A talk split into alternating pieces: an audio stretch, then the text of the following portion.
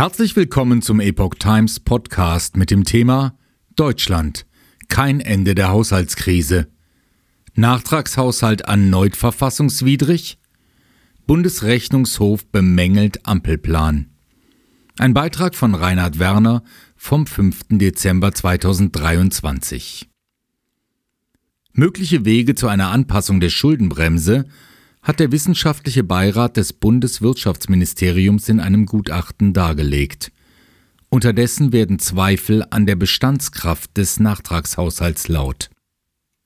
Ein genauer Zeitplan für die Verabschiedung des regulären Haushalts für 2024 steht bisher nicht fest. Da erreichen die Ampelkoalition neue schlechte Nachrichten bezüglich des laufenden Etats. Der Nachtragshaushalt den Bundesfinanzminister Christian Lindner am Ende des Vormonats vorgelegt hat, könnte erneut verfassungswidrig sein. Dies geht aus einer Stellungnahme des Bundesrechnungshofs hervor, über die die Bild berichtet.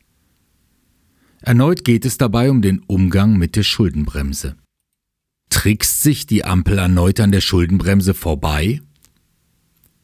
Der Vorwurf lautet, der Entwurf habe erneut nicht alle Sondervermögen bei der Berechnung der im Sinne der Schuldenbremse einzubeziehenden Kreditaufnahme berücksichtigt. Immer noch soll es Kredite in Höhe von insgesamt 14,3 Milliarden Euro geben, die nicht im Haushaltsentwurf auftauchen, obwohl sie dies müssten. Die Bundesregierung täte gut daran, die Kritik des Bundesrechnungshofs ernst zu nehmen. Immerhin gehörte dieser zu den ersten obersten Institutionen, die wiederholt am Verstecken von Schulden in Sondervermögen Anstoß genommen hatten. Am Ende hat das Bundesverfassungsgericht in seinem Urteil zur Schuldenbremse vom 15. November exakt diese Praxis als verfassungswidrig gewertet. Nun ist die Rede von, Zitat, weiterer Intransparenz hinsichtlich der tatsächlichen Haushaltslage, wie Thies Büttner betont. Das Vorgehen sei, so Büttner, verfassungsrechtlich zweifelhaft. Der Ökonom ist Vorsitzender des Stabilitätsrats, der seit 2010 die Haushaltsführung von Bund und Ländern überwacht. Bundesrechnungshof zweifelt an Zulässigkeit rückwirkender Notlagenfeststellung. Im Bundesfinanzministerium betrachtet man die Kritik als verfrüht. Er verweist auf die Begründung des Gesetzentwurfs zum Nachtragshaushalt – in dieser heiße es ausdrücklich, dass, Zitat, die Behandlung weiterer, nicht notlagenkreditfinanzierter Sondervermögen noch geprüft wird. Zitat Ende. Bis zum Ende der parlamentarischen Beratungen werde die Prüfung abgeschlossen sein und bei Bedarf komme es zu einer Anpassung. Nicht sämtliche Rücklagen von Sondervermögen betrachte das Bundesverfassungsgericht als verfassungswidrig, heißt es aus Lindners Behörde. Der Bundesrechnungshof bemängelt jedoch auch das Vorhaben der Ampel, rückwirkend eine Notlage zu erklären, um die Aussetzung der Schuldenbremse zu rechtfertigen. Dies könnte erneut eine verfassungswidrige Verbiegung des parlamentarischen Budgetrechts darstellen. Die Bundesregierung strebt einen Beschluss des Bundestages zum Fortbestand einer Notlage an.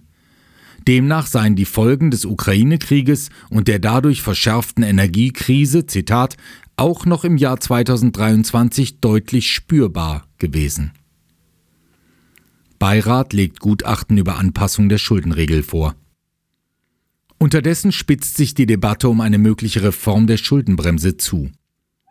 Kritiker eines solchen Vorhabens befürchten eine Aushöhlung, Befürworter hingegen behaupten, diese verhindere auch dringend erforderliche Modernisierungsinvestitionen. Auch der wissenschaftliche Beirat beim Bundeswirtschaftsministerium stimmt dieser Auffassung zu. Er will die Schuldenbremse zwar nicht grundsätzlich in Frage stellen, allerdings plädiert er für eine Unterscheidung zwischen Kreditaufnahmen der öffentlichen Hand nach deren Verwendungszweck. In einem, dem Handelsblatt vorab vorliegenden Gutachten spricht sich das Gremium für eine Anpassung der Schuldenbremse aus. In ihrer derzeitigen Form, so der Beirat, setze diese Fehlanreize. Insbesondere bemängelt man die Gleichbehandlung von Konsumausgaben wie Sozialtransfers und Nettoinvestitionen, die, Zitat, erstmalig vorgenommen werden und so die wirtschaftliche Substanz erweitern. Zitat Ende. Schuldenbremse solle nicht mehr für Nettoinvestitionen gelten. Während für die Konsumausgaben weiterhin die Schuldenbremse gelten solle, solle es für Nettoinvestitionen weitgehende Freiheiten zur Kreditaufnahme geben. Diese sollen demnach nicht mehr von der Schuldenbremse betroffen sein. Gleiches gilt für sogenannte Investitionsfördergesellschaften, an die jährlich ein fester Betrag fließen solle. Dieser soll zur Finanzierung von Investitionen zweckgebunden sein.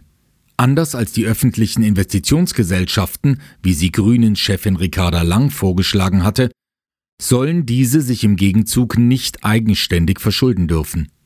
Weiterhin bringt der Beirat noch eine mögliche Verlängerung des Zeitraums für eine längere Finanzplanung ins Spiel.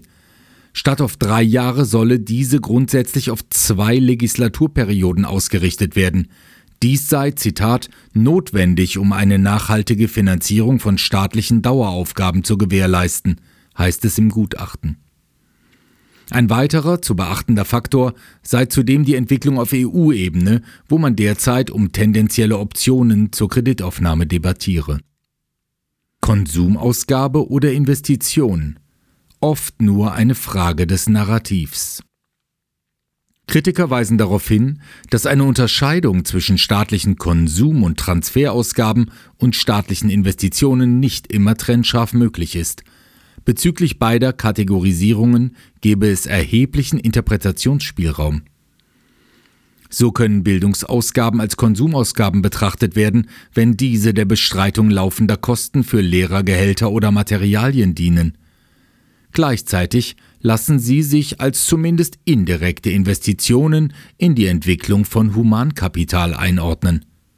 In ähnlicher Weise ließen sich Gesundheitsausgaben als Investitionen in Wohlbefinden und Leistungsfähigkeit und Sozialausgaben als Investitionen in die soziale Stabilität darstellen.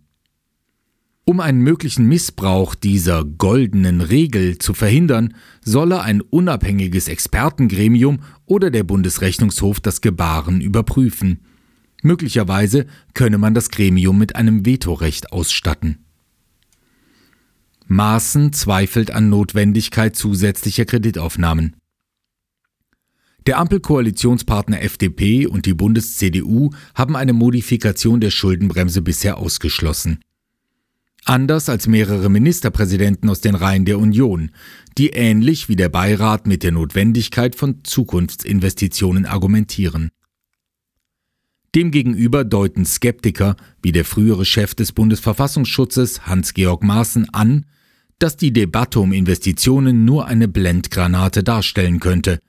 Er erklärt in einem Gespräch mit dem Blog des Publizisten Alexander Wallasch, dass die Praxis der Bundesregierung, Zitat, auf die Zerstörung unserer Staatsfinanzen hinauslaufe. Es habe eine Überschuldung wie die gegenwärtige, Zitat, außerhalb von Kriegszeiten in Deutschland noch nie gegeben. Zitat Ende.